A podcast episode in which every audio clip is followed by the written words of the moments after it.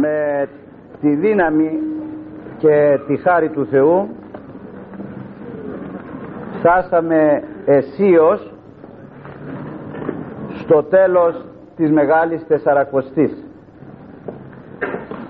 2 ημέρες υπολείπονται ακόμη, η Παρασκευή και το Σάββατο, και πλέον αφήνουμε και το δεύτερο μέρος του τριωδίου και εισερχόμεθα εις το τρίτο μέρος, που είναι η Εβδομάς των Παθών ή η λεγόμενη Μεγάλη Εβδομάς.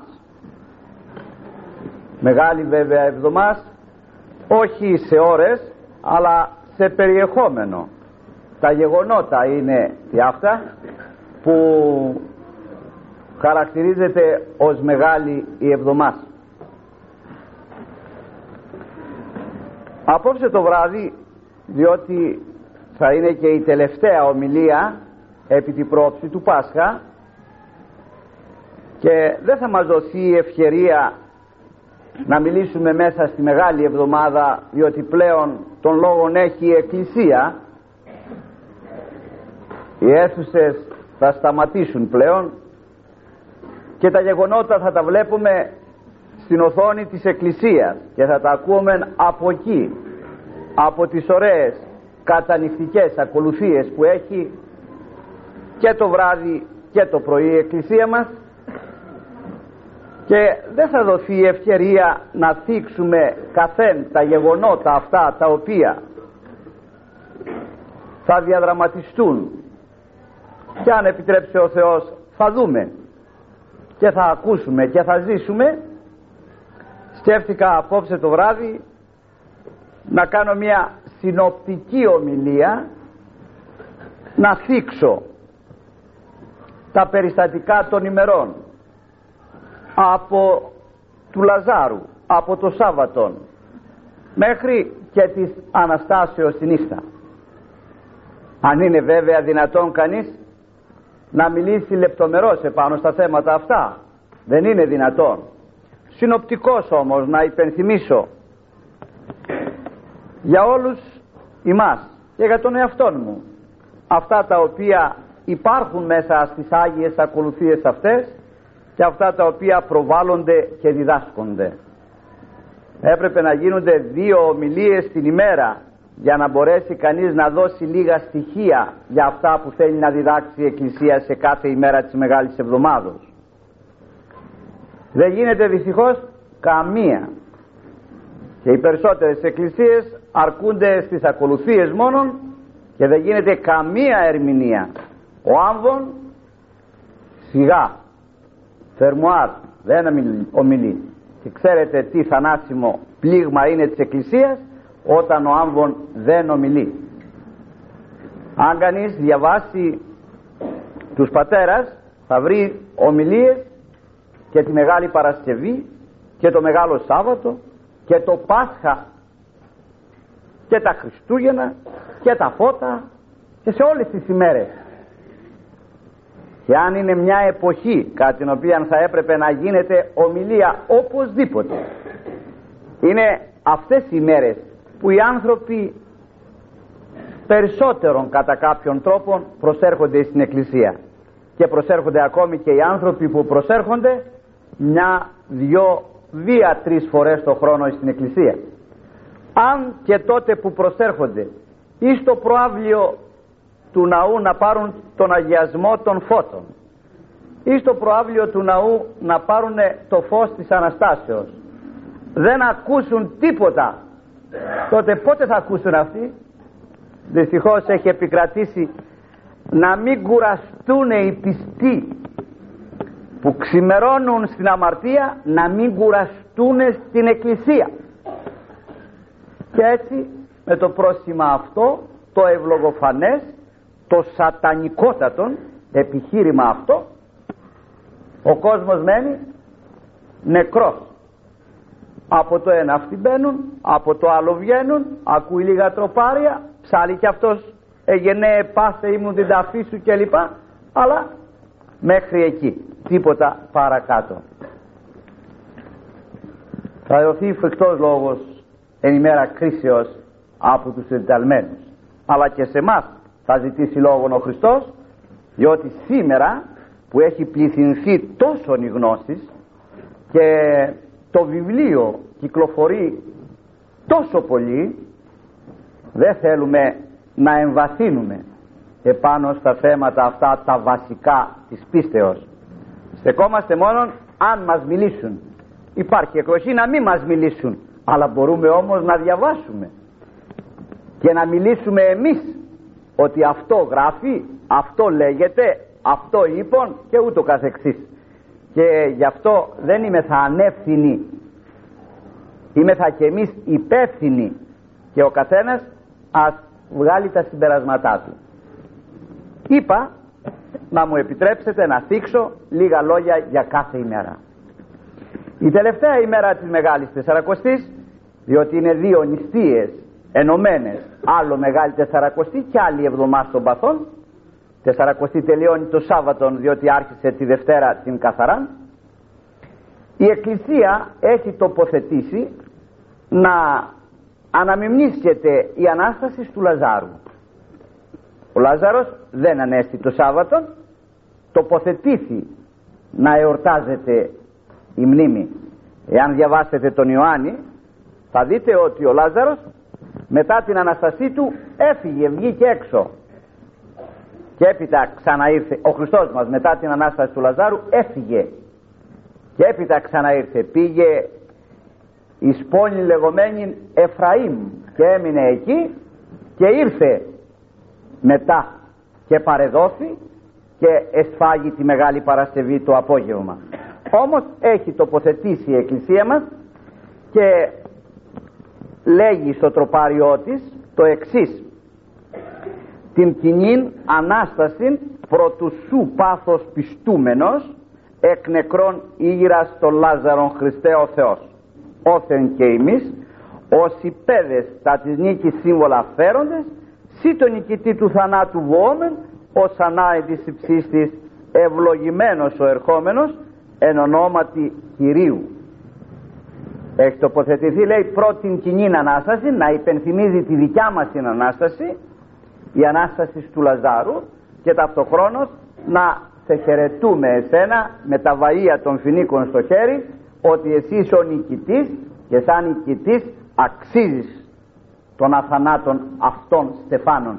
Είδατε όλους τους ήρωας τους στεφανώνουμε με φοίνικας, στεφανώνουμε με δάφνας, είναι σύμβολα αθανασίας αυτά, νίκης. Γι' αυτό και ο Χριστός μας όταν εισήλθε στα Ιεροσόλυμα έτυχε αυτής της υποδοχής, τα βαΐα των φοινίκων προσέφεραν αυτοί. Του Λαζάρου βέβαια η Ανάσταση έχει ηθική διδασκαλία, δείχνει ότι ο Κύριος είναι Θεός και άνθρωπος, διότι ως Θεός προεγνώριζε ότι ο φίλος ημών και κοίμηται, σαν άνθρωπος ερώτησε πού εβάλατε αυτόν, ως Θεός τον ανέστησε δε βρω έξω, ως άνθρωπος εδάκρυσε πρώτου τάφου. Έδειξε και τις δύο φύσεις ο Χριστός ότι είναι Θεός και άνθρωπος. Έμεινε στο σπίτι το βράδυ, τραπέζι του έκαμαν οι αδελφές για τη χάρη αυτή που τους έκανε, και την άλλη μέρα το πρωί ξεκίνησε για τα Ιεροσόλυμα που του έγινε η υποδοχή, που είναι η εορτή των βαΐων όπως λέμε εμείς, που κι αυτή είχε προφητευτεί από τον προφήτη Ζαχαρία 850 χρόνια π.Χ. Ο Λάζαρος είναι ένα πρόσωπο μυστήριων και έχει μεγάλη ηθική διδασκαλία. Πολλοί βέβαια ζητούν τα κείμενα του Λαζάρου. Τι εκήρυξε, τι εδίδαξε ερχόμενος από εκεί, πόσον έμεινε 3 ημέρες ψυχικός στον Άδη. Ουδέν εκήρυξε, ουδέν είναι γεγραμμένο εκ μέρους του Λαζάρου. Η ζωή του ήταν καθαρά ένα κήρυγμα που έδειχνε ότι εκεί που πήγε δεν τα βρήκε καλά. Στο συναξάρι του η Εκκλησία μέσα στα άλλα λέγει: ουδέν δε περί τον ενάδο ο Λάζαρος είπεν, ή ότι ου συνεχωρήθη τελείως ειδήν τα εκείσε, ή ειδών σιγήσε ταύτα διεκελεύθη. ή δεν του επετράπη να ειδεί τίποτα από εκείνα που συμβαίνουν από εκεί, γι' αυτό δεν μίλησε, ή δεν του επετράπη να μιλήσει αυτά που είδε από εκεί. Έτσι λέει το σκεπτικό της Εκκλησίας, και αν έχετε τριώδιο διαβάστε εκεί στα ψηλά μαύρα γράμματα, θα βρείτε και αυτή την περικοπτήση της άντρης.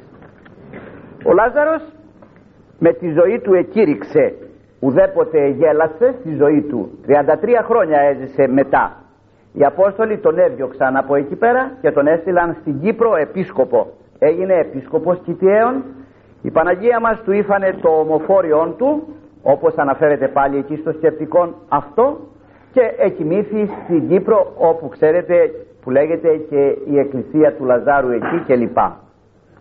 Γέλασε μόνο μία φορά, όταν είδε κάποιον που έκλεβε μια γλάστρα και είπε στις αδελφές του ότι είδα τον πυλών να κλέβει τον πυλών, είδα λέει το χώμα να κλέβει το χώμα. Αυτό του φάνηκε τόσο παράξενο που τον έβγαλε από τη σκέψη του και από την πικρία του θανάτου που είχε νιώσει από εκεί. Η Κυριακή πρωί το Χριστό μας τον βρίσκει οδεύοντα προς τα Ιεροσόλυμα. Τη σκηνή αυτή την έχει προφητεύσει, όπως σας προείπα, ο Ζαχαρίας 800 χρόνια π.Χ. «Μη φοβού θύγατε Σιών», λέγει, «ο βασιλεύς σου έρχεται επί πόλου όνου». Πράγματι ο Χριστός, οδεύοντας προς τα Ιεροσόλυμα, εστάθη απέναντι από ένα χωριό που λέγεται Διφφαγή και είπε στους μαθητάς του να πάνε στην απέναντι κόμη, θα βρούνε εκεί μίαν όνον με πόλον όνου. Θα πάρουνε τον πόλον του όνου, και αν ο Κύριος του όνου πει γιατί το παίρνετε, θα πείτε ότι ο Κύριος του έχει ανάγκη. Πράγματι έτσι έγινε, τον είδε ο νοικοκύρης, όμως του έδωσαν αυτή την απάντηση και τους επέτρεψαν και πήρε το πολάρι αυτό.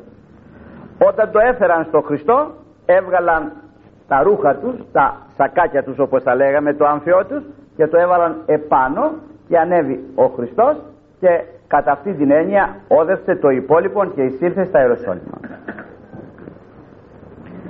Εκ στόματος νηπίων και θυλαζόντων, λέγει ο Δαβίδ 1050 χρόνια π.Χ., καταρτήσω ένων.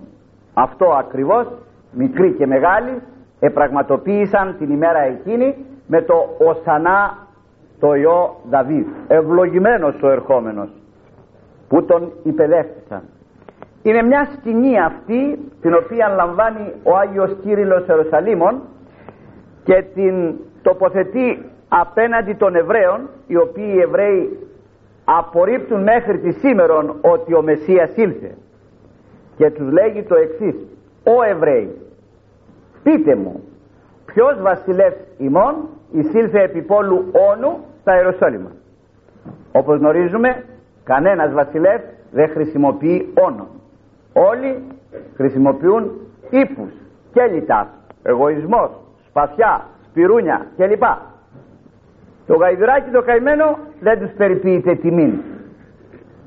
Όταν το πάρει κανείς να πάει σε κανένα χωριό κλπ για αστεία, να φωτογραφιστεί απάνω κλπ κανένας βασιλιάς, αλλά για να κάνει παρέλαση, να εισέλθει επισήμως τριαμβευτής κλπ, διότι τον κατηγορούν, συντισάλης δεν ξέρω αν ξέρετε το κατηγορητήριο του Χριστού, τον κατηγορούν ότι εισήλθε ως ρίξ, ρίγας, βασιλιάς στα χαρτιά, ως ρίξ εις τα Ιεροσόλυμα. Μέσα στο άλλο κατηγορητήριο που έχουν του Χριστού, του έχουν και αυτό οι Εβραίοι, ότι εισήλθε, ετόλμησε δηλαδή, και εισήλθε ως ρίξ, ως βασιλεύ στα Ιεροσόλυμα. Όμως ο Χριστός, για να είναι δακτυλοδεικτούμενος, χρησιμοποίησε αυτό το ζώο της υπομονής και της ταπεινώσεως, διότι ο Χριστός είναι ο βασιλεύς της υπομονής και της ταπεινώσεως, και χρησιμοποίησε αυτό το ζώο που έχει και αυτό εις το έπακρον την ταπείνωση και την υπομονή, και είναι πλέον δακτυλοδεικτούμενος, ώστε πραγματοποιημένη αυτή η προφητεία εν το προσώπο του Ιησού καθιστά αναπολογήτους και τους Εβραίους και όλους τους μετά, διότι αυτή η πληροφορία ότι εισήλθε είναι όχι από φίλους του Χριστού, από εχθρούς του Χριστού, Και γράφουν οι ιστορικοί ότι ο Χριστός εισήλθε πράγματι θριαμβευτικός στα Ιεροσόλυμα και τον εδέχτησαν ως νικητή του θανάτου, όπως λέγει εδώ που σας διάβασα, ως νικητή του θανάτου. Μάλιστα η Εκκλησία το έχει απλοποιήσει και λέγει μετακλάδων νοητός και καθαρμένη τας ψυχάς ως υπέδες των Χριστών ανευθυμίσομεν πιστός μεγαλοφόνος κραυγάζοντας το δεσπότη, ευλογημένος η ο σωτήρ εις τον κόσμο ελθόν τους σώσε τον Αδάμ εκ της αρχαίας αράς. Οι παιδες τον εδέχτησαν, μικροί και μεγάλοι των Χριστών, ως νικητήν του θανάτου. Γι' αυτό κρατούσαν τα βαΐα αυτά των φινίκων. Και να μου επιτρέψετε μια μικρή παρένθεση. Ήθιστε η Αγία μας Εκκλησία να προσφέρει και σε μας τα βαΐα αυτά, ότι κατόπιν από τη μεγάλη αυτή τεσσαρακοστή της νηστείας και της εγκρατείας και της προσευχής και της εσωστρεφίας, νικητέ και εμείς συν Χριστό δικαιούμεθα τα βαΐα των φινίκων. Πολλοί όμως που ούτε καν σκοθήκαμε είμεθα εν πτώση, πολλοί ακόμη που δεν απόκρεψαν ούτε τη χύτρα ούτε το κρεβάτι, τι θα κάνουν αυτοί, πώς θα τα πάρουν στα χέρια τους αυτά τα σύμβολα της νίκης? Αυτά είναι τα θλιβερά και αυτές είναι σκέψεις που πρέπει τον καθέναν να τον συνετήσουν την ερχομένη Κυριακή, ευρισκόμενον μπροστά σε αυτό το μεγάλο γεγονός. Αυτός εισέρχεται νικητής και του αξίζουν. Εγώ πού ενίκησα? Στη γλώσσα, στα μάτια, στη σάρκα, στο χρήμα, πού, στη χύτρα, πού ενίκησα εγώ να δικαιούμαι να παρασταθώ σε αυτή τη λαμπροφόρο, σε αυτή τη νικηφόρο είσοδο και να πάρω ακόμη και στα χέρια μου αυτά τα βαΐα των φινίκων? Ας βγάλει και κανείς εξ αυτού τα συμπεράσματά του. Έγινε, επραγματοποιήθηκε η προφητεία, εδακτυλοδεικτήθηκε ο Χριστός ότι είναι αυτός ο Μεσσίας, ότι ήρθε, κατέστησε αναπολογή τους όλους αρχής γενομένης εκ των Εβραίων, και πλέον μένει εκεί ως άλλος αμνός του Πάσχα των Εβραίων και θα σφαγεί. Πάσχα, όπως έχω πει και άλλοτε και έχω γράψει και ειδικό βιβλιαράκι μικρό που λέγει αμνός Χριστός Πάσχα, τρεις λέξεις. Είχανε και οι Εβραίοι Πάσχα και το Πάσχα ερμηνεύεται έξοδος, δεν ερμηνεύεται φαγοπότη. Πάσχα ερμηνεύεται πέρασμα, διάβασης. Το Πάσχα είναι συνδεδεμένο με την έξοδο των Εβραίων από την Αίγυπτο προς τη γη της Επαγγελίας, προκειμένου να βγούνε. Πάλεψαν εν το προσώπο του Μωσέως με το Φαραώ. Ο Θεός επέτρεψε 10 πληγά.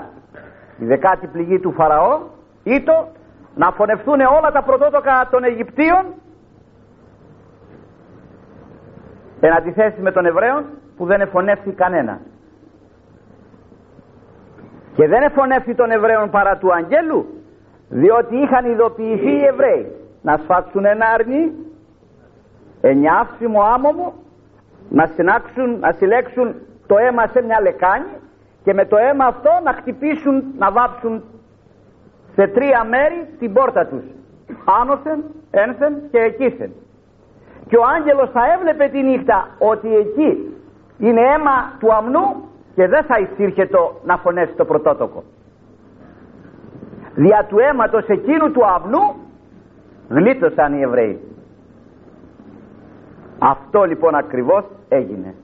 Και κάποια στιγμή είχαν κηδεία στα σπίτια τους όλοι οι Αιγύπτιοι, είτε ανθρώπου είτε ζώου, διότι αν δεν είχα παιδιά τους φώνευε ζώων να έχουν οπωσδήποτε κηδεία. Βρήκαν την ευκαιρία και έφυγαν οι Εβραίοι. Τους έφτασαν βέβαια στην Ερυθρά, αλλά εκεί ήταν ο τάφος τους, όπως ξέρετε, και θαυματουργικώς επέρασαν προς τη γη της Επαγγελίας. Αυτό το περιστατικό λοιπόν το εορτάζουμε κι εμείς. Το αρνί όμως αυτό που έσφαξαν και ήταν εντολή να το σφάξουν τις 15 του μηνός, 14 του μηνός Νησάν, την παραμονή το βράδυ, 14 ή το Πάσχα των Εβραίων, μέρα Σάββατο, είχαν εντολή να το πάρουν από τις 10 του μηνός και να το κρατήσουν 10, 11, 12, 13, 14. 5 ημέρες θα έμενε στο σπίτι και την πέμπτη μέρα το βράδυ θα το έσφαζαν στον εσπερινό, στο δειλινό. Έτσι και ο Χριστός έμεινε. Εισήλθε την Κυριακή στα Ιεροσόλυμα, έμεινε εκεί. Δευτέρα, Τρίτη, Τετάρτη, Πέμπτη, Παρασκευή, 5 μέρες. Παραμονή το απόγευμα, το βράδυ, στον εσπερινό το απόγευμα στις 3, εσφάγει και εχύθη το αίμα του για τα πρωτότοκα για εμάς. Αυτή λοιπόν η σκηνή θα πρέπει να είναι υπόψη του ανθρώπου, ότι αυτός που μπαίνει τώρα και του λένε Οσανά, αύριο θα πούνε Άρον, Άρον, σταύρωσαν αυτόν. Αυτός που εισέρχεται είναι ο αμνός του Θεού, ο προσυμβοληθής, ο προκατηγγυλμένος, ο προφητευμένος, ο προεικονισμένος, από καταβολής κόσμου εσφαγμένος κατά την Αποκάλυψη, και έρχεται για να δώσει το αίμα του υπέρ πολλών. Υπέρ όλων, αλλά υπέρ πολλών, διότι όλοι δεν θα θελήσουν. Αυτή η εικόνα είναι χαρακτηριστική και δεν πρέπει να μας διαφύγει την Κυριακή που θα πάμε στην εκκλησία. Λαμβάνει χώρα αυτή η εικόνα.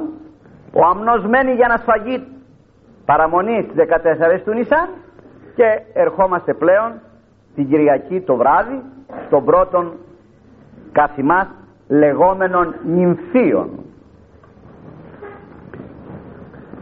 Η εσπερινή αυτή, που είναι υποθέσεις της άλλης ημέρας του όρθρου, γιατί η εκκλησία αρχίζει από βραδύ, εσπέρας, πρωί και μεσημβρίας.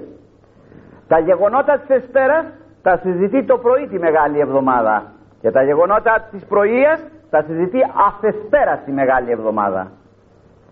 Όσοι λοιπόν φτάσουμε την Κυριακή το βράδυ και χτυπήσει η καμπάνα, θα μας μιλήσει, θα πρόκειται να ακούσουμε γεγονότα της Δευτέρας. Τη Δευτέρα η Εκκλησία έχει θεσπίσει να ανασύρεται ένα πρόσωπο, ένας τύπος του Χριστού από την Παλιά Διαθήκη, που μου δόθηκε κάποτε ευκαιρία και να μιλήσω και να γράψω, που είναι το πρόσωπο του Ιωσήφ του Παγκάλου. Μνήμην ποιούμεθα Ιωσήφ του Παγκάλου. Ιωσήφ ο Πάγκαλος, ο τα πάντα καλός.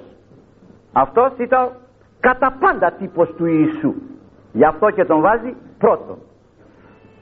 Ήτανε εξ επαγγελίας, ήτανε ο ηγαπημένος. Επουλήθηκε αυτός από τους αδελφούς του και μάλιστα από τον αδελφό του τον Ιούδα. Ετοποθετήθη σε λάκων κενών, όπως και ο Χριστός.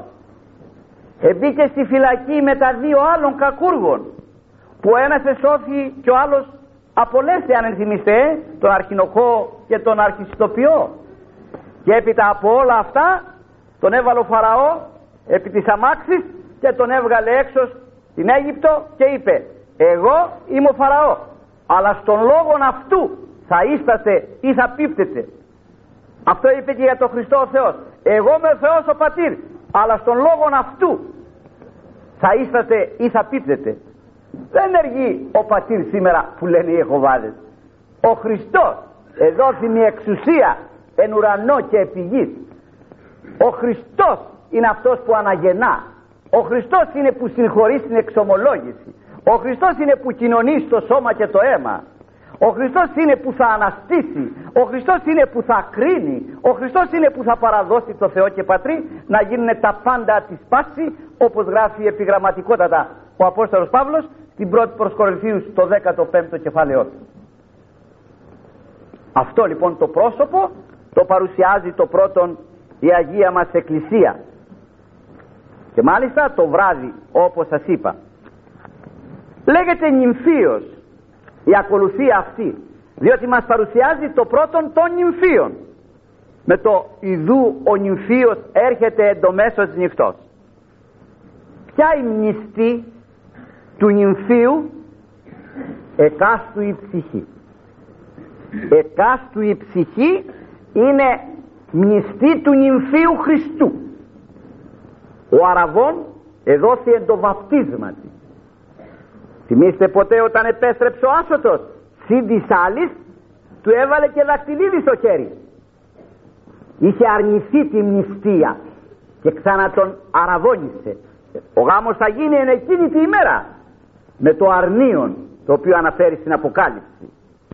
Από αυτό, αφενός από τον νυμφίον Χριστόν και από το τροπάριον ιδού ο νυμφίος έρχεται εν το μέσο της νυχτός, οι ακολουθίες αυτές επωνομάζονται νυμφίοι. Ωραιότατο και περιεκτικότατο είναι το ψάλουμε, δεν το εννοούμε, διότι όπως έχω πει κι άλλοτε, διαβάζουμε, δεν μελετούμε, δεν εμβαθύνουμε. Λέγει δαχτυλοδεικτή, ιδού ο νυμφίος έρχεται εν το μέσο της νυχτός. Γιατί δεν έρχεται την ημέρα? Διότι ο Χριστός θα έρθει σε μία απροσδιόριστον ώρα για την κάθε ψυχή, για την κάθε νύμφη, σε έναν ανύποπτον χρόνο. Γι' αυτό το λέει. Και μακάριος ο δούλος, όχι ο εγωιστής, όχι ο αφέντης, ο δούλος, ον ευρύσει γρηγορούντα. Για το Χριστός έφυγε, άφησε τάλαντα στους ανθρώπους να τα εργαστούν και θα γυρίσει ως Κύριος και Δεσπότης και θα ζητήσει λογαριασμό από τους δούλους. Και μακάριος ο δούλος ον ευρύσει γρηγορούντα, ανάξιος δε πάλι ον ευρύσει ραθιμούντα. Άστο αύριο, δεν πειράζει, δεν φαντάζομαι, τώρα με το λάδι και με το κρέας θα πιαστεί ο Θεός. Αυτή είναι που τους έχει αποκοιμήσει ο Σατανάς και δεν θέλουν να αγωνιστούν, να είναι νεγρυγρόσοι, ξύπνοι, ώστε να μην φοβούνται των ερχομών. Βλέπε ουν ψυχή μου, εσωστρέφεια, μη το ύπνο κατενεχθείς, της αμαρτίας των ύπνων, διότι υπάρχουν δύο ύπνοι. Ο ύπνος που είναι αγαθών, που ξεκοράζει το σώμα, την ψυχή και τον νου, και ο ύπνος της αμαρτίας, όπως λέγει ωραία στο απόδειπνο, να μας φυλάξει από τον ζωφερόν ύπνο της αμαρτίας. Είναι πολλοί ανοιχτομάτιδες, αλλά είναι κοιμισμένοι με όλη τη σημασία της λέξεως, διότι τους έχει αποκοιμήσει ο Σατανάς και τους έχει βάλει στο χέρι της αμαρτίας. Έξυπνος δεν είναι ο καταφερτζής, δεν είναι αυτός που μπορεί να βάλει πολλούς στο χέρι. Αυτός δεν είναι έξυπνος, είναι κουτός αυτός. Έξυπνος είναι αυτός που είναι έξω της αμαρτίας, φυλάγεται από την αμαρτία. Μη το ύπνο κατενεχθείς, ή να μη το θανάτο παραδοθείς και της βασιλείας έξω κλειστής. Αλλά ανάνυψον, ξύπνα και μάθε πού θα ήρθες, γιατί ήρθες και πού υπάγεις. Ανάνυψον κράζουσα, Άγιος, Άγιος, Άγιος ο Θεός, προστασίες των ασωμάτων ελέησον ημάς. Και το λέει μάλιστα τρεις φορές αυτό το πράγμα. Από εδώ εξ αυτού λέγεται νυμφίος. Το συναξάριδε της Μεγάλης Δευτέρας έχει τα εξής διαφωτιστικά. Τη Αγία και Μεγάλη Δευτέρα μνήαν ποιούμεθα του μακαρίου Ιωσήφ του Παγκάλου και της υποτουκυρίου καταραστήσεις ξηρανθήσεις σικής. Βρήκε μια σικιά που δεν είχε σίκα και την εξήρανε. Ήταν η συναγωγή τύπος της συναγωγής των Εβραίων, αυτή η σικιά. Και την εξήρανε. Πολλοί παραπονούνται ότι την εξήρανε, διότι ζήτησε σίκα σε μια εποχή που δεν έπρεπε να έχει σίκα. Ναι, αλλά ήξερε σαν Θεός και προκαταβολικός την ξέρανε ότι ουδέποτε αυτή η σικιά θα έκανε σίκα. Δεν ήμουνα εγώ να περιμένω τον Αύγουστο που θα γίνουν τα σίκα, την ξέρανε προκαταβολικός. Και έχει και μάλιστα τους τύπους, την ιτρόπο πλήρωσε ο Ιακώβ την απάτη του. Ξέρετε, ο Ιακώβ εξυπάτησε τον πατέρα του και την πήρε με το ένδυμα του προβάτου, θυμόσαστε, του κατσικιού, της εγώς, του πήρε τα πρωτοτόκια του Ισαάκ, θυμόσαστε, Τον ήθελε στο κρεβάτι της. Αυτός έφυγε και άφησε και το σακάκι του.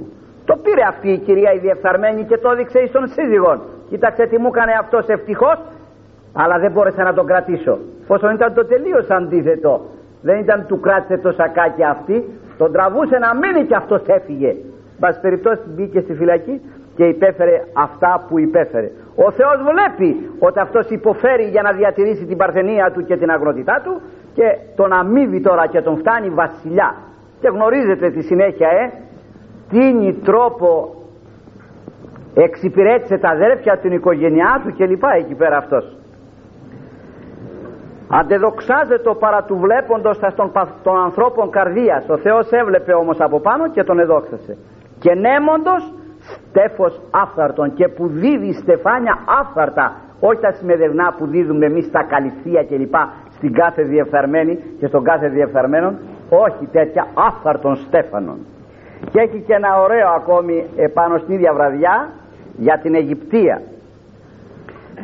Λέγει: Δευτέραν έβαν την Αιγυπτίαν ευρών ο δράκος, διαρρημάτων έστευσε κολακίας υποσκελίσε τον Ιωσήφ.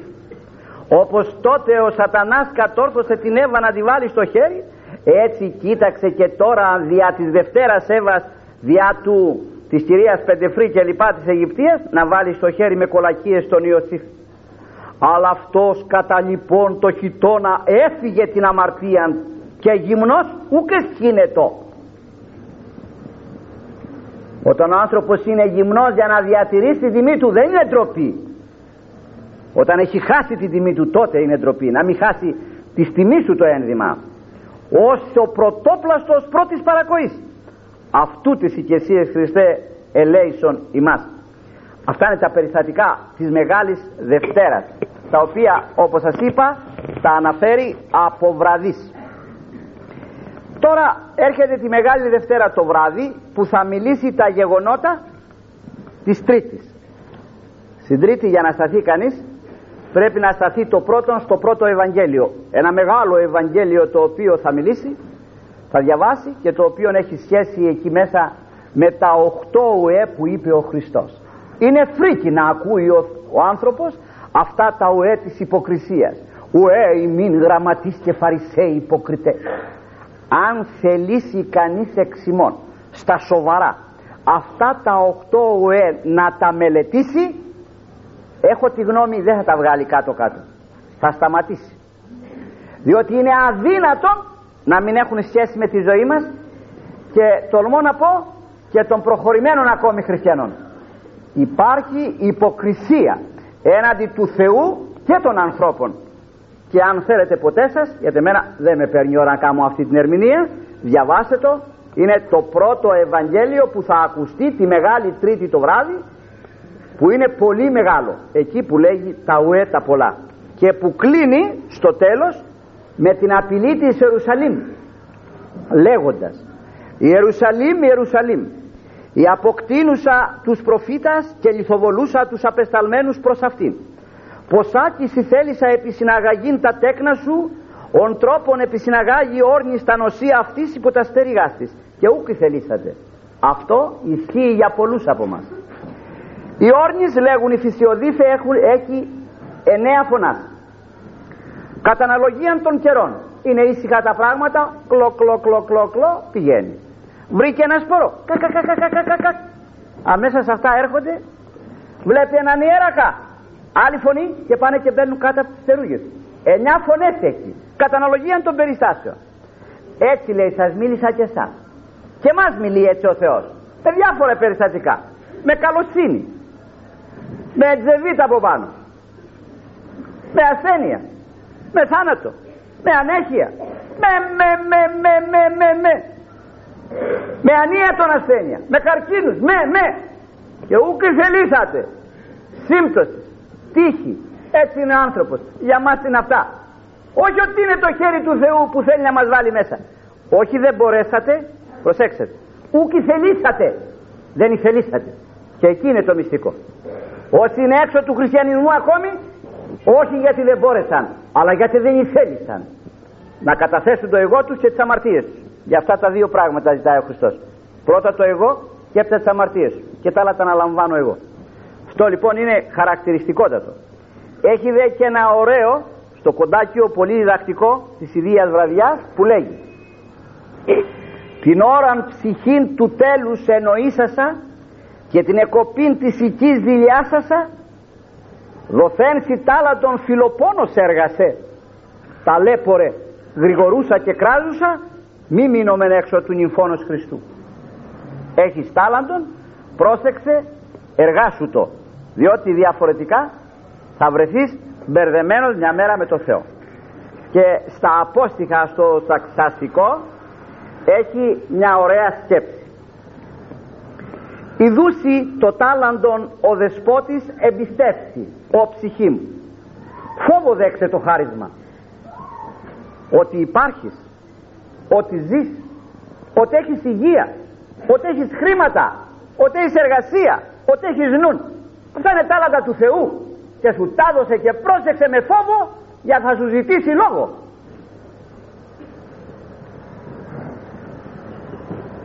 Δέξε το χάρισμα.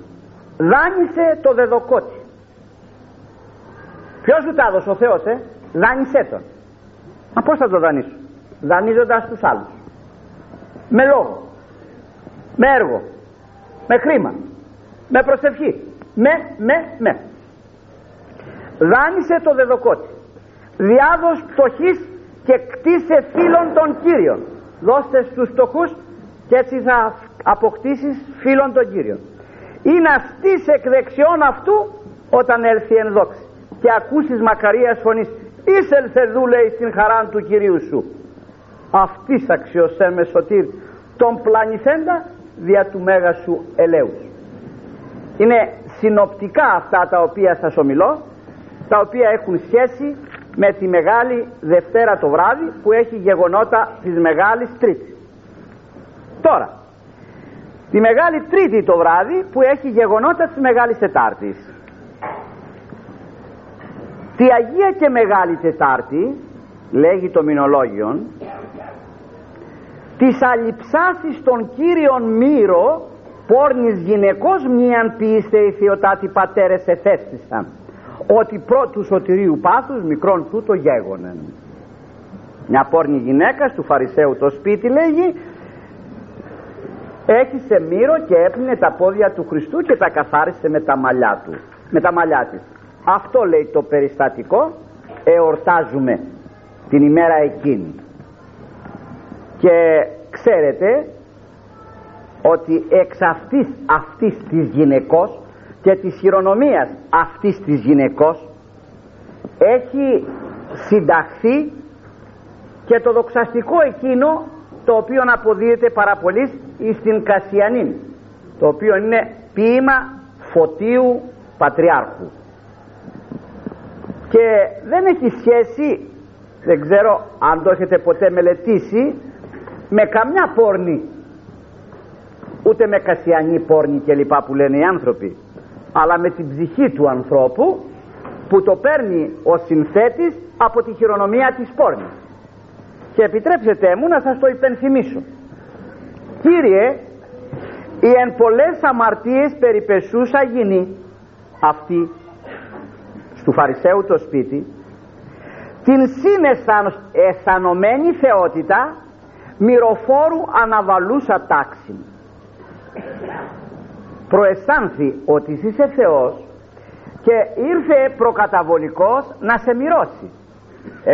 Θυμήστε το διάλογο που έγινε εκεί. Την εμπόδισαν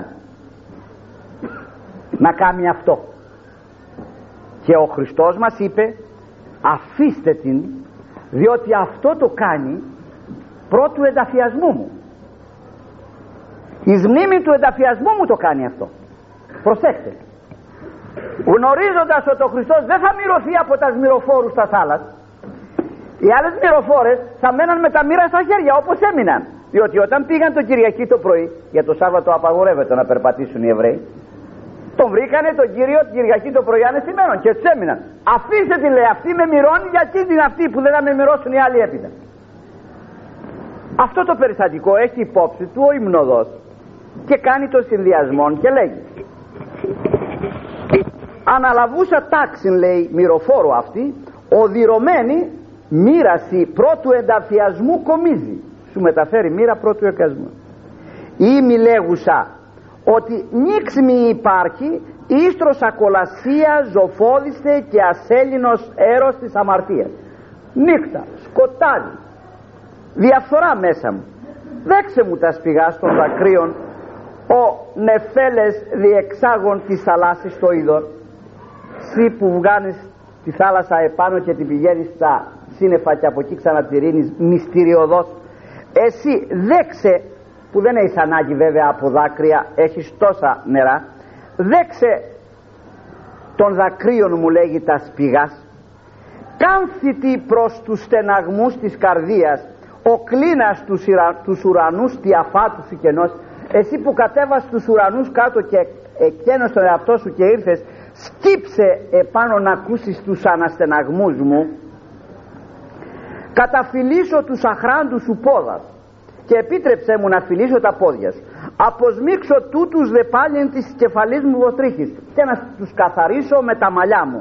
Πού μαλλιά γυναικείας σήμερα καθαρίσουν τα πόδια του Χριστού?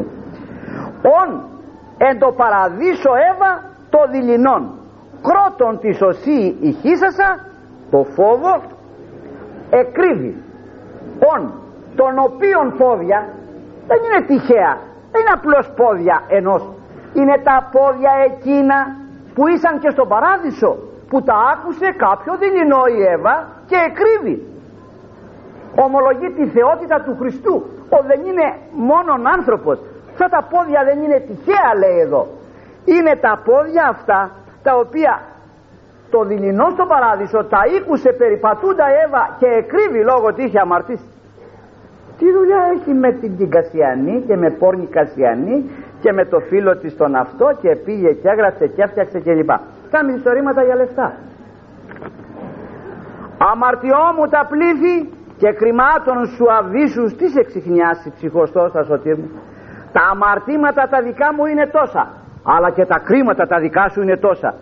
Όπως δεν μπορεί κανείς τα αμαρτήματά μου που είναι τόσα πολλά να τα απαριθμίσει, έτσι όμως και τα κρίματά σου δεν μπορεί κανείς να τα απαριθμίσει. Τον εκβιάζει εδώ για να του πάρει τη συγνώμη. Μη με την συνδούλην παρήδεις, ο το αμέτρητον έχον το έλεος. Η κάθε ψυχή του ανθρώπου μπορεί να το λέγει αυτό, διότι είναι στα μέτρα της ακριβώς, και το πρόσωπο που είναι μπροστά είναι ο λυτρωτής, όπως γνωρίζει ο καθένας εξ ημών. Να πω λίγα λόγια ακόμη.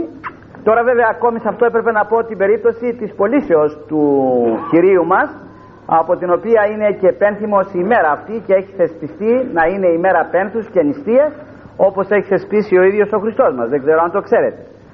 Τετάρτη είναι η μέρα που έγινε το συμβούλιο, το παράνομο κλπ. Και επολύθη. Τότε έγιναν όλα αυτά τα πράγματα. Εν πάση περιπτώσει, έρχομαι τώρα στην Τετάρτη το βράδυ, που η οποία ομιλεί για τα περιστατικά της Πέμπτης. Η Πέμπτη, όπως ξέρετε, έχει τα δικά της. Ακούσε τι έχει η Πέμπτη, πως λέει το μηνολόγιον δηλαδή. «Τη Αγία και Μεγάλη Πέμπτη, η τα πάντα καλώς διαταξάμενοι θείοι πατέρες, αλληλοδιαδόχος εκ των θείων Αποστολών και των Ιερών Ευαγγελίων, παραδεδόκασιν ημίν τέσσερα τινά εορτάζομεν, τον ιερών νηπτήρα, των μυστικών δείπνων, δηλαδή την παράδοση του καθημάς φρικτών μυστηρίων, την υπερφυά προσευχήν και την προδοσίαν αυτήν». Τέσσερα πράγματα εορτάζουμε, υπενθυμίζουμε. Το ιερόν νηπτήρα, τους έπλυνε τα πόδια, ένδειξης ταπεινώσεως, και τους καθάρισε πριν τους κοινωνήσει. Παρότι όλους τους καθάρισε, ένας έμεινε ακάθαρτος, διότι δεν είναι αρκετό να θέλει ο Θεός, πρέπει να θέλει και ο άνθρωπος, και όταν ο άνθρωπος δεν θέλει, του Θεού δεν ενεργεί. Δεν είναι τίποτα μαγικό η άφηση των αμαρτιών. Πρέπει να συναντώνται δύο θελήσεις, το θέλω του ανθρώπου και το θέλω του Θεού, για να καθαρίζεται ο άνθρωπος. Ο Ιούδας δεν ήθελε και αυτό δεν το πρόσεξε. Έχει ακόμη το μυστικό δείπνο, όπως ξέρετε. Ο μυστικός δείπνος είναι μυστικός δείπνος. Γιατί λέγεται μυστικός? Είναι ένας δείπνος που εφόσον στην επιφάνεια έδειχνε άρτον και ίνο, στην ουσία έδινε σώμα και αίμα. Ήταν και καλυμμένο, μυστικό. Τι νητρόπο γίνεται? Ουδής γνωρίζει τι νητρόπο γίνεται. Και σήμερα γίνεται αυτό το πράγμα. Και μάλιστα άμα ακούσετε το σατανά που βάλει καμιά φορά τους παπάδες που κάνουν «Αχ παπά ξέρω εγώ» και λοιπά, πως τον λέει εκεί πέρα, που σφάζει στο Χριστό σου τα αίματα που χύνεις αλίμονος. Γιατί έχει πνεύμα και βλέπει τη θυσία που γίνεται επί της Αγίας Τραπέζης. Αδιαφόρος εμείς αν δεν καταδεχόμεθα να πάρουμε ούτε τα αντίδωρο από το χέρι του, εμείς οι αγιασμένοι. Και το παίρνουμε από το παγκάρι, δεν το παίρνουμε καθόλου. Άλλο το ένα, άλλο το άλλο. Όμως στην ουσία είναι αυτή η φρικτή θυσία η οποία γίνεται. Μετά την θεία κοινωνία, ενθυμίστε, που αναφέρει στο 26ο του Ματθαίου, ευγήκε ο Χριστός και έκαμε την προσευχή. Όσον ευχαριστήσανε, πήγε και έκαμε την προσευχή που διαβάζουμε στο 17ο του Ιωάννου, την αρχιερατική προσευχή εκείνη.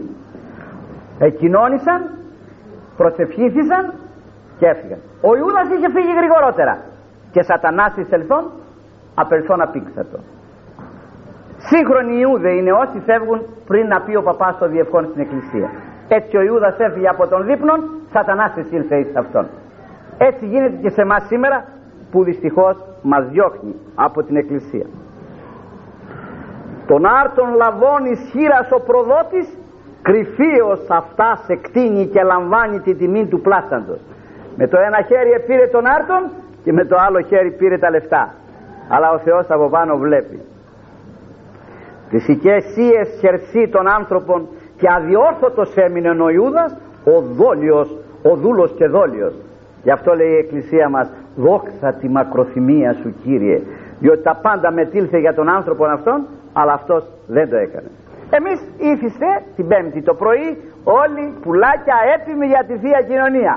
Πού θα γυρίζαμε όλο τον χρόνο, πού θα ερχόμαστε λοιπά, περιστέρια την Πέμπτη το πρωί, βέβαια για τα χρόνια πολλά. Ακούστε όμως τι λέει. Τη μυστική εν φόβο τραπέζι προσεγγίσαντες πάντες, καθαρέστες ψυχές. Όχι να αλλάξεις όρουχα, μου έχεις πλύνει με σιδερό και θα πάω να κοινωνήσω. Όχι. Καθαρέστες ψυχές, τον άρτον υποδεξόμεθα, συμπαραμένοντες το δεσπότη, και θα καθίσουμε μαζί του. Ή να είδομε τους πόδας πως απονείπει το μαθητόν και εκμάσει το λεντίο, και ποιήσομεν ως περκατίδομεν, και να κάνουμε και εμείς τα ίδια εν ταπεινώσει όπως έκανε και αυτός. Αλλήλεις υποταγέντες και αλλήλων τους πόδας εκπλήνοντες, αυτός γάρ ο Χριστός ούτως εκέλευσε τις αυτού μαθητές, ως προέφθησεν αλ ουκικουσεν Ιούδας ο δούλος και δόλιος, αλλά δεν το ηθέλησε. Εμείς στεκόμαστε σε μια επίπλαστον νηστεία της Μεγάλης Τετάρτης κλπ, για να κοινωνήσουμε για το δοντάκι, αμετανόητη, ανεξομολόγητη, ασυμφιλίωτη μεταξύ ανθρώπων και μεταξύ του Θεού. Και μόλις γυρίσουν και από την εκκλησία θα φάμε και λάδι. Λάδι δεν έχει τη Μεγάλη Πέμπτη, είτε κοινωνήσεις είτε δεν κοινωνήσεις. Ο τρόγων λάδι τη Μεγάλη Πέμπτη ατιμάζει ολόκληρον τη Μεγάλη Σαρακοστή. Τη Μεγάλη Εβδομάδα δεν έχει καθόλου λάδι. Έχει δε και ένα ακόμη που είναι πολύ δυνατό και δεν θέλω να το αντιπαρέλθω, την πτώση του Πέτρου, την προσευχή του Χριστού και την πτώση του Πέτρου. Σίμων, Σίμων, ιδού ο Σατανάς εξητήσατο ημάς του λιχμίσεώς των σύτων. Εγώ δε εδεήθην περί σου, ή να μην εκλείπει η πίστη σου. Όχι να μην πέσεις, να μην συντριβείς. Θα πέσεις, αλλά να μην συντριβείς. Και εσύ ποτέ επιστρέψας, στήριξον τους αδελφούς σου. Όχι να μου φτιάξει πολύ ελαίους, να μου στηρίξει τους αδελφούς σου. Αυτό είναι το θέμα, το οποίο δυστυχώς εμείς δεν το ξέρουμε. Και είναι πολύ παρηγορητικό για πολλούς οι οποίοι προσεύχονται και δεν έχουν αποτελέσματα στην προσευχή τους. Προσεύχομαι για το παιδί μου. Ναι, καλά κάνεις. Αλλά το παιδί δεν θέλει. Όπως και ο Πέτρος. Όταν ο Χριστός προσευχήθηκε, το Πέτρος έπεσε. Ποιος εσύ και εγώ θα προσευχηθείς και ο άλλος θα σταθεί. Πρέπει να θέλει και αυτός. Γιατί ο Πέτρος χρησιμοποίησε μια λέξη τριγράμματον. Δεν ξέρω τι θα κάμουν, λέει οι άλλοι. Εγώ θα έρθω μαζί σου. Αυτό τον έφαγε. Αν δεν την έβανε αυτή τη λέξη εγώ, τα πράγματα θα ήταν πολύ διαφορετικά. Το εγώ, αγαπητοί μου, όχι μόνο εις τας πράξεις τας καλάς. Ποτέ να μην πει στις αμαρτίες, εγώ το έκαμα. Αλλά εκεί δεν το βάζουμε εμείς. Εκείνος το έκανε. Ο Σατανάς με έβαλε. Εγώ το έκανα. Μόνον τα μπρόκια κατηγορείς τον εαυτό σου, τότε θα βάλεις τη λέξη εγώ. Ουδέποτε άλλοτε ότι εσύ κάτι έκανες. Διότι πας θα δώσεις αγαθή και πανδώρημα τέλειον, άνωθεν εστί καταβαίνον εξού του Πατρός των Φώτων. Έχει λοιπόν και αυτή τα δικά της. Στη συνέχεια έχει την Πέμπτη, τη Μεγάλη. Το βράδυ είναι τα γεγονότα της Παρασκευής. Ακούμε τα 12 λεγόμενα Ευαγγέλια. Επαναλαμβάνει περίπου τα ίδια. Ο σκοπός είναι η επανάληψη για να γίνει πιο πιστικός. Ναι, έγινε. Το λέει και ο Μάρκος, το λέγει και ο Ματθαίος, το λέγει και ο Ιωάννης, το λένε όλοι μαζί. Αυτόν τον σκοπό έχει η επανάληψη. Γιατί περίπου λένε τα ίδια. Θα μπορούσε μέσα σε 2 Ευαγγέλια, 3 να πει 12 φορές. Και τα ξαναλέει τη Παρασκευή το πρωί. Για να υπενθυμίσει ότι έγινε αυτό το πράγμα, έγινε η Σταύρος, έγινε η Παράδοση και έτσι πρέπει να γίνει η πίστη στους ανθρώπους ότι έτσι ακριβώς έγινε. Έχει ωραία πράγματα και διαβάστε τα τη Μεγάλη Πέμπτη στο πρωί στην ημέρα των Παθών. Έχει μια ωραία που λέγει, μια προσευχή. Εσταυρώθης διεμέ, ή να εμεί πηγάσεις στην άφεση, εκεντήθης στην πλευρά, ή να κρουνού ζωής αναβλήσεις μη. Της ύλης προσήλωσε, ή να εγώ το βάθη των παθημάτων σου, το ύψος του κράτους σου πιστούμενος κράζωση, ζωοδότα δόξα, το σταυρό και τα πάθη σου. Σε συγκλονίζουν, αλλά δεν τα προσέχουμε. Η ζωηφόρος σου πλευρά, ως εξεδέν πηγή αναβλίζουσα την εκκλησίαν σου Χριστέ, ως λογικόν ποτίζει παράδεισον. Εντεύθεν μερίζουσα ως εις αρχάς τα 4 Ευαγγέλια, τον κόσμο αρδεύουσα και τα έθνη πιστός διδάσκουσα προς κοινήν την βασιλεία σου. Σταυρωμένου σου Χριστέ, πάσα οι κτήσεις βλέπουσα έτρεμε, τα θεμέλια της γης διαιωνίνοντο φόβο του κράτους σου. Φωστήρες εκρύπτοντο και του ναού εράγει το καταπέτασμα. Τα όρια τρόμαζαν και πέτρες σχίσισαν. Και ληστής ο πιστός κραυγάζησι, συνημήν το τύρ το μνήσθητη. Τα γεγονότα της Παρασκευής τα γνωρίζετε. Το τι έλαβε χώραν. Εκείνο που είναι κατεξοχήν είναι ότι ο Χριστός το απόγευμα της Παρασκευής άπλωσε τα χέρια, είπε το τετέλεστε, κατέβη στον Άδη και έμεινε 33 ώρες στον Άδη μέχρι τη νύχτα του Σαββάτου στις 12 που ανέστη. Όσα χρόνια έκαμε στη γη, τόσες ώρες έκανε στον Άδη. Γι' αυτό λοιπόν ακριβώς θα πρέπει να έχουμε υπόψη μας ότι ο Χριστός από την πλευρά του έκαμε ό,τι έπρεπε να κάνει. Θα έπρεπε οι άνθρωποι να γνωρίζουν εκείνα τα οποία συζητούνται το Μεγάλο Σάββατο το πρωί. Εκείνα τα οποία λέγει ότι ο Άδης στένων βοά, στενάζει και βοά ο Άδης. Συνεφερέμι λέει τον ιόν της Μαρίας να μην τον πάρω κάτω.